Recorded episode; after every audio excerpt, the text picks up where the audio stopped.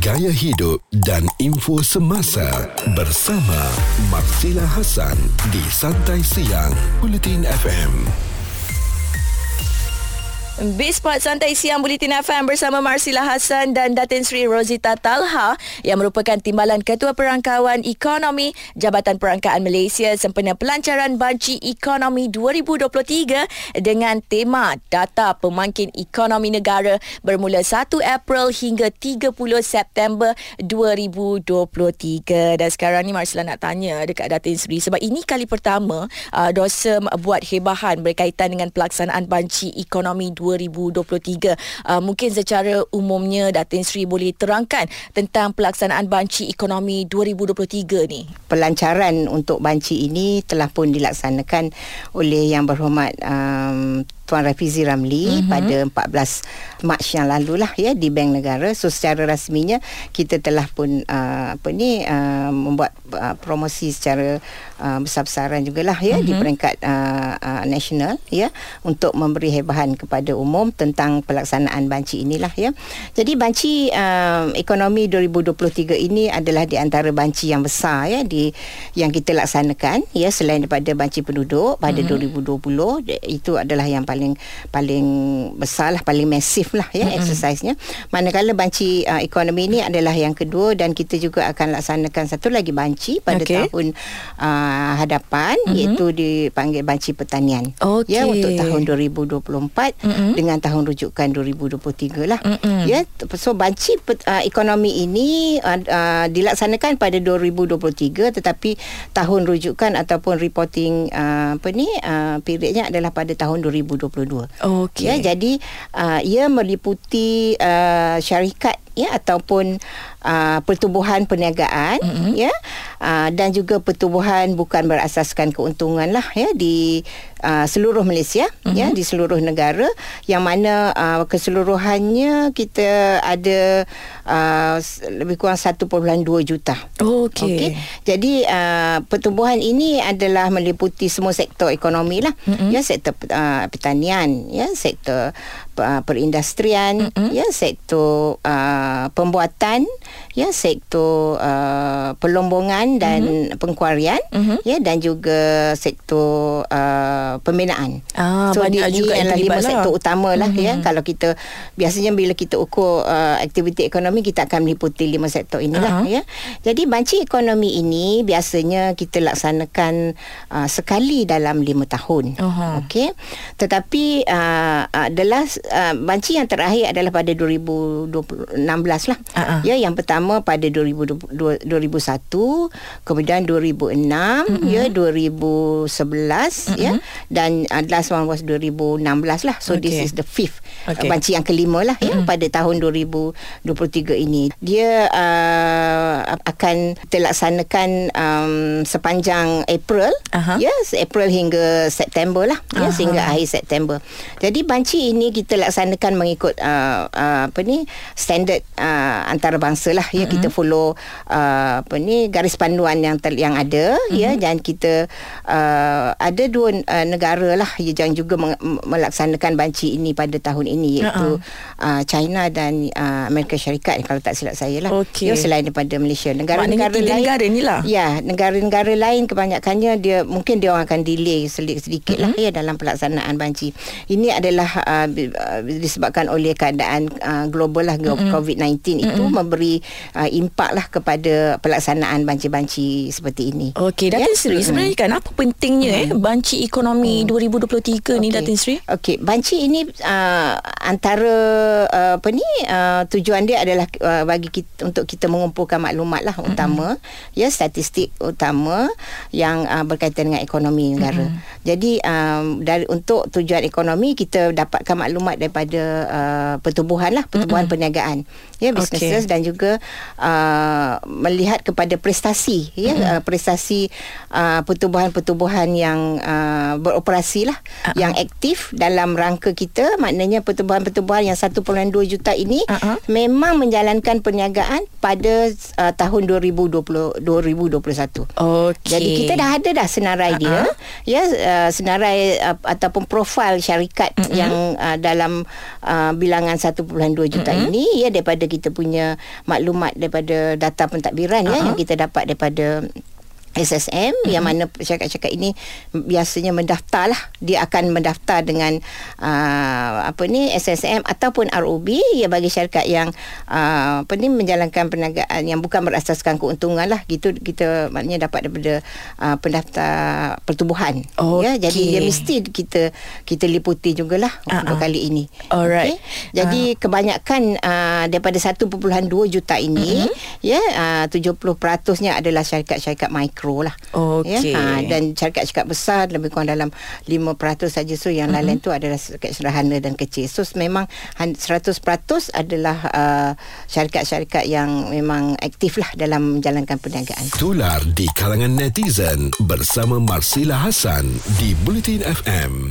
B-Spot Santai Siang Bulletin FM bersama Marsila Hassan dan Datin Sri Rosita Talha merupakan timbalan Ketua Perangkawan Ekonomi Jabatan Perangkaan Malaysia sempena pelancaran Banci Ekonomi 2023 dengan tema Data Pemangkin Ekonomi Negara bermula 1 April hingga 30 September 2023. Ah, tadi ah, Datin Sri ada cakapkan tentang pertubuhan-pertubuhan tu semua Datin Sri. Ah, jadi nak tahulah apa maklumat yang diperlukan ah, daripada pertubuhan pertubuhan tersebut? Okey, Masila, um, untuk uh, maknanya kita menyediakan uh, borang soal selidik lah mm-hmm. ya untuk kita kumpul uh, input-input atau maklumat daripada syarikat-syarikat ya jadi um, kita ada dua jenis lah maknanya satu jenis borang itu adalah uh, borang umum uh-huh. yang mana dia uh, meliputi ataupun dia relevan kepada semua jenis uh, pertubuhan yang untuk mendapatkan uh, profil okay. ya profil syarikat betul seperti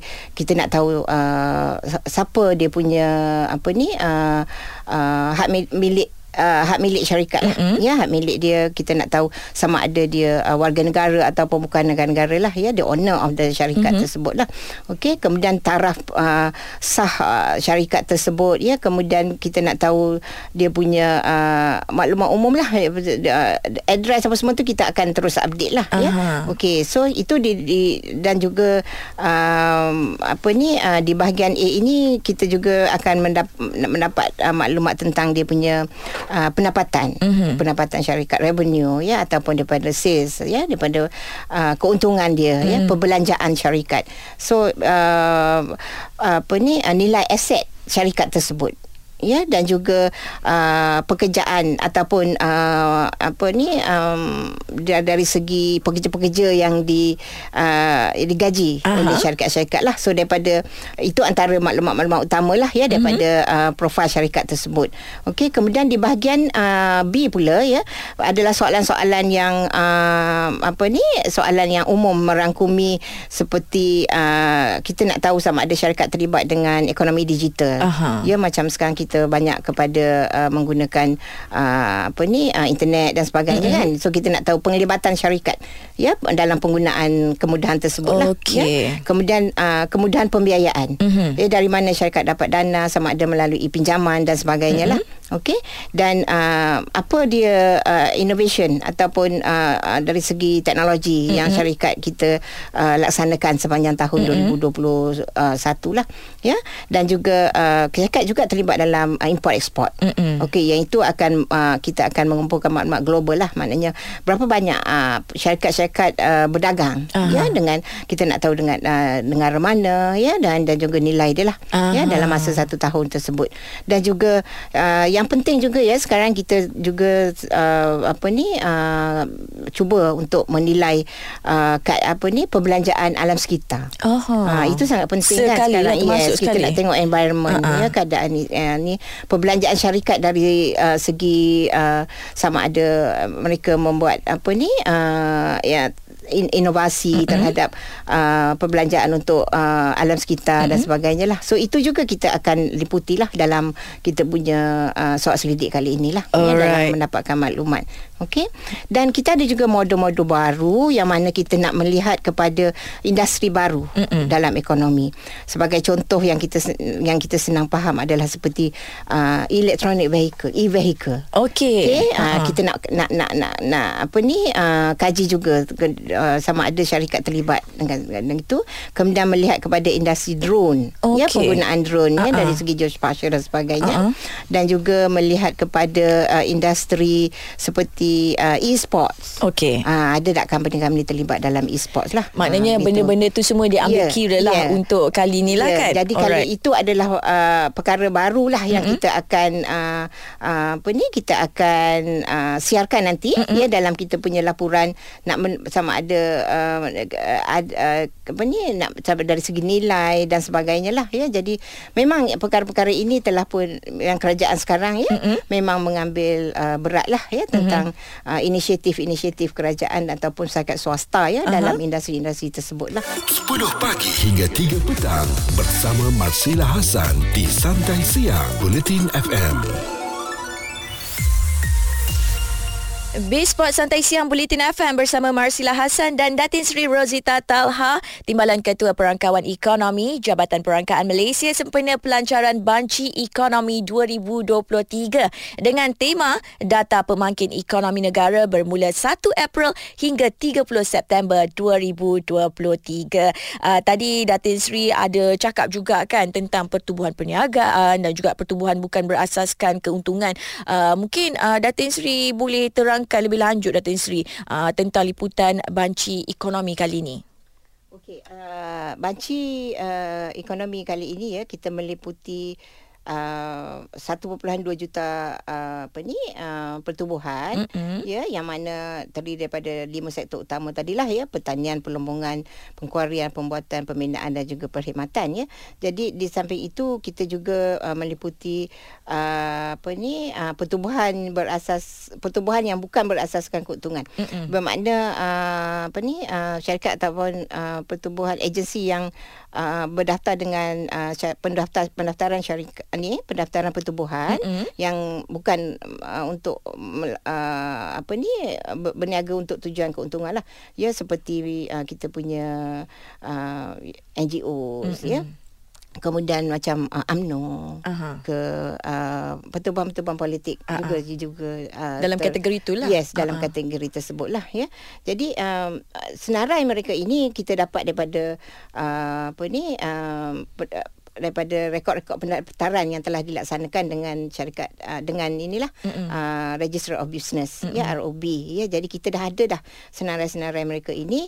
Ya daripada 1.2 juta pertumbuhan tadi tu ya kita dah ada uh, kita kata kita dah banner ya uh, Malaysia Statistical Business Register. Mhm. so dia dah dah ada dalam kita punya register pada tahun 2022 ya uh, saya sebut tadi 75.2% ya pertumbuhan adalah dikategorikan dalam pertumbuhan mikro Aha. ya ini untuk yang SME lah ya Mm-mm. dan uh, pertumbuhan kecil ya kecil sebanyak 20.5% Mhm. ya yang ber, bertahap sederhana hanya 1.6% dan pertumbuhan besar adalah 2.7%. Aha. Jadi pertumbuhan besar ini macam seperti Petronas ya dan syarikat-syarikat yang besar tu lah Mm-mm. ya dan juga uh, syarikat kewangan banks and all that lah ya dia termasuk Okey. dalam kategori yang pertumbuhan besar. Jadi mereka bilangannya kecil.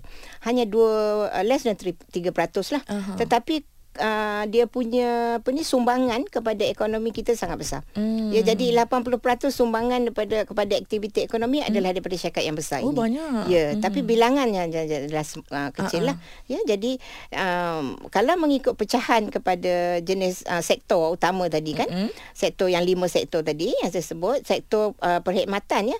Sektor perkhidmatan uh, menyumbang 84%. Aha. Ya 84.3%. Ya dah ada lebih kurang 900 lebih Mhm. uh, uh, ribu ya uh, bilangan pertumbuhan. Mhm. Uh, okey.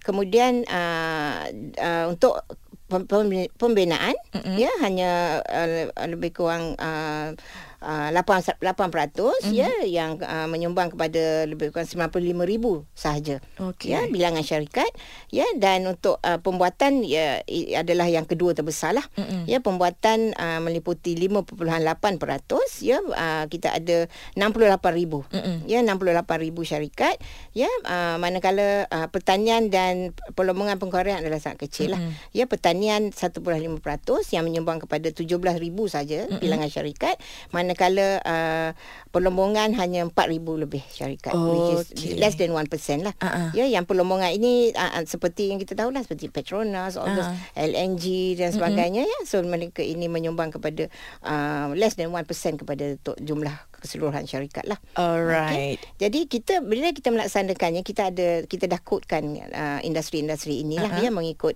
uh, kod klasifikasi kod yang telah kita disar, yang disarankan oleh international standard lah. Mm-mm. So kita follow kod-kod tu so kan syarikat ini akan diberikan kod-kod khas lah Mm-mm. ya untuk uh, untuk jadi semasa kita uh, membuat uh, apa ni uh, pengkelasan ataupun bila kita keluarkan data so dia akan based on dengan kod-kod ni lah. Oh, okey, faham. Dengarkan muzik terbaik 90-an hingga kini bersama Marsila Hasan di Santai Siang. Bisport Santai Siang Bulletin FM bersama Marsila Hassan dan Datin Seri Rosita Talha yang merupakan Timbalan Ketua Perangkawan Ekonomi Jabatan Perangkaan Malaysia sempena pelancaran Banci Ekonomi 2023 dengan temanya Data Pemangkin Ekonomi Negara bermula 1 April hingga 30 September 2023.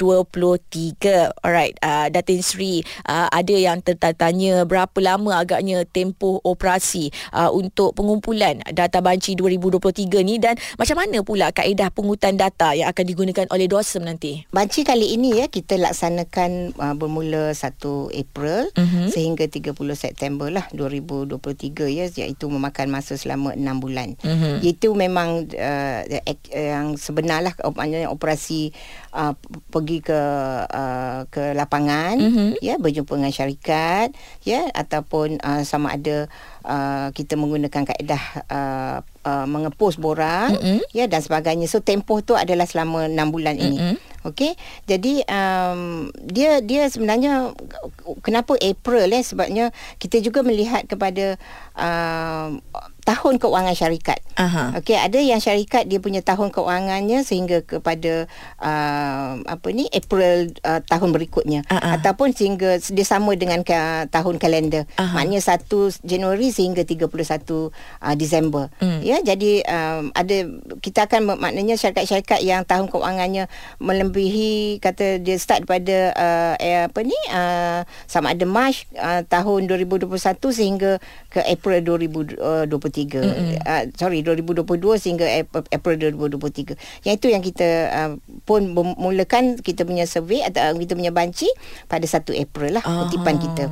Okey, jadi um, semua operasi perlu selesai by 30th uh, 30 September. Okey. Okey. So kita akan mula menghantar uh, uh, apa ni menghantar borang satu um, bermula 1 April. Mm-mm. Kemudian uh, dengan kaedah uh, apa ni uh, pembancian ataupun uh, mode of uh, census kita sel- melalui sama ada kita menghantar secara email ya soal selidik kita ya ataupun menghantar secara fax ya uh, secara fax ataupun secara pos biasa lah Mhm. ya pos biasa pun kita akan uh, kita bekerjasama lah dengan Pos Malaysia Mhm. ya make sure uh, untuk menentukan borang sampai Mm-mm. kepada syarikat Okey. Okay, so kita akan hantar bermulalah pada 1 April ini. Uh-huh. Kemudian kita bagi tempoh kata, kata uh, sebulan lah latest ya. Mm-mm. Kita uh, by uh, sebulan itu syarikat mesti dah dah akan terima borang. Oh, bermula kalau- daripada ah, 1 April tu lah eh? Ya, bermula Aha. daripada 1 April. So syarikat akan mula terima borang dan kita punya apa ni uh, pembanci akan mula menelefon lah. Mhm. Ya, menelefon uh, nak mendapatkan uh, maklumat ya, make sure that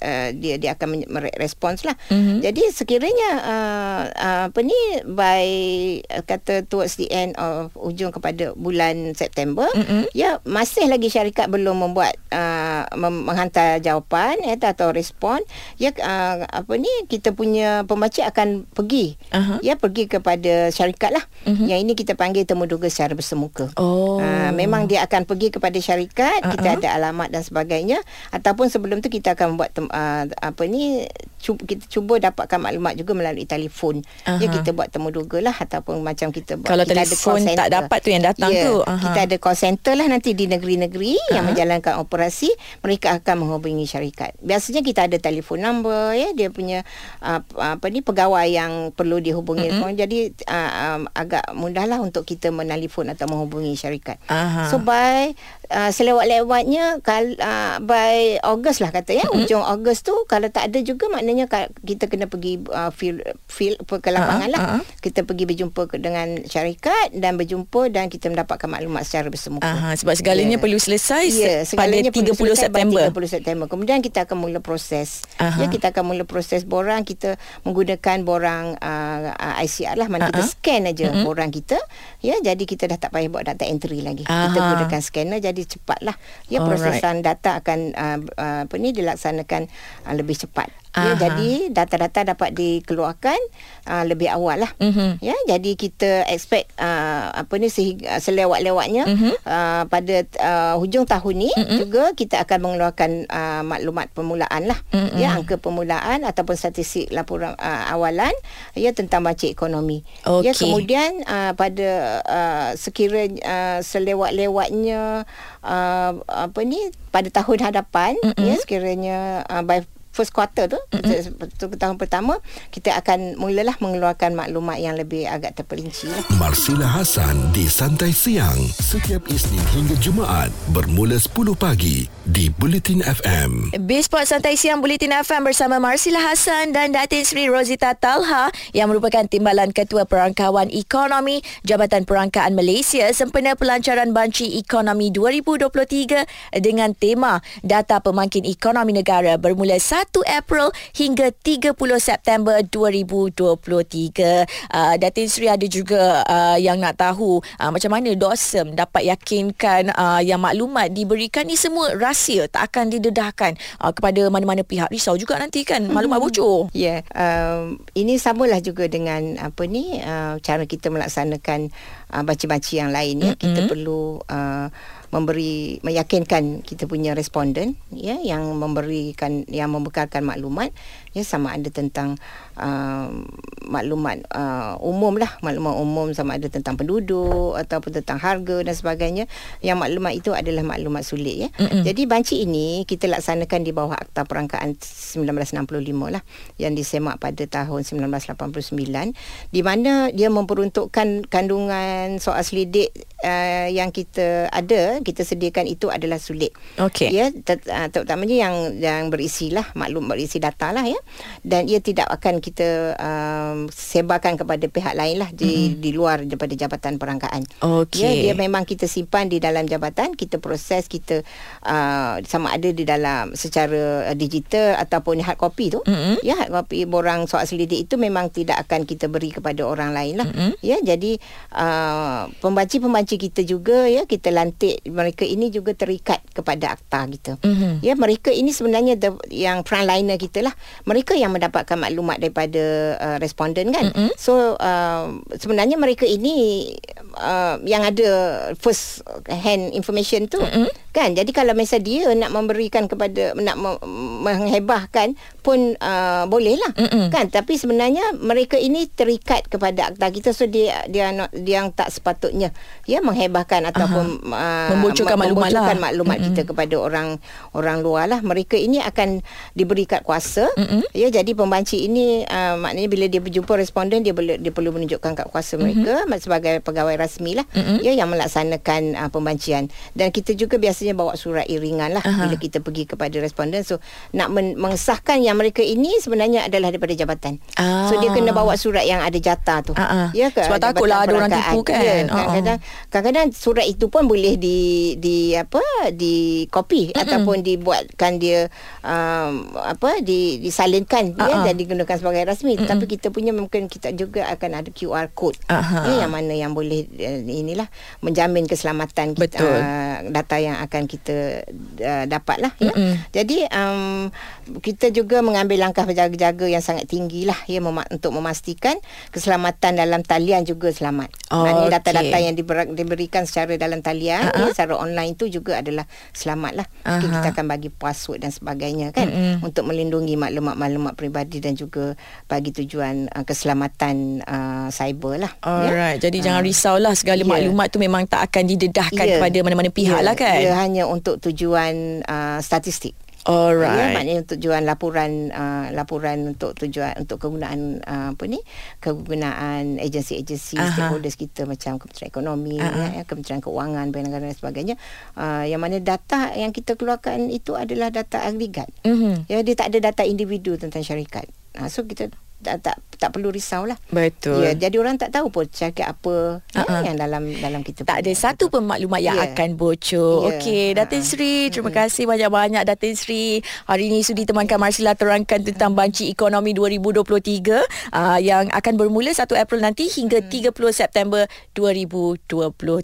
Uh, yang dah dapat borang tu jangan lupa eh Ya. untuk isi borang tu nanti. Mungkin satu lagi boleh kita uh, ni kan maklumkan kepada responden Mhm. ya sebelum 30 September mereka hendaklah mengisi borang dan menghantarkannya kembali kepada jabatan. Ah, Ya, jangan lambat-lambat. Ya, Hmm. jangan tunggu sehingga akhir uh, apa ni di penghujung uh, Last ni? minute lah ni baru ya, nak di buat. penghujung operasi baru Ha-ha. mereka nak mata. So dia akan melewatkan proses kita selanjutnya lah. Aha, Ah, baik. okey. Okey, Okey, so kalau kasih. Mm. nak dapatkan maklumat uh, lebih lanjut boleh Ya. layari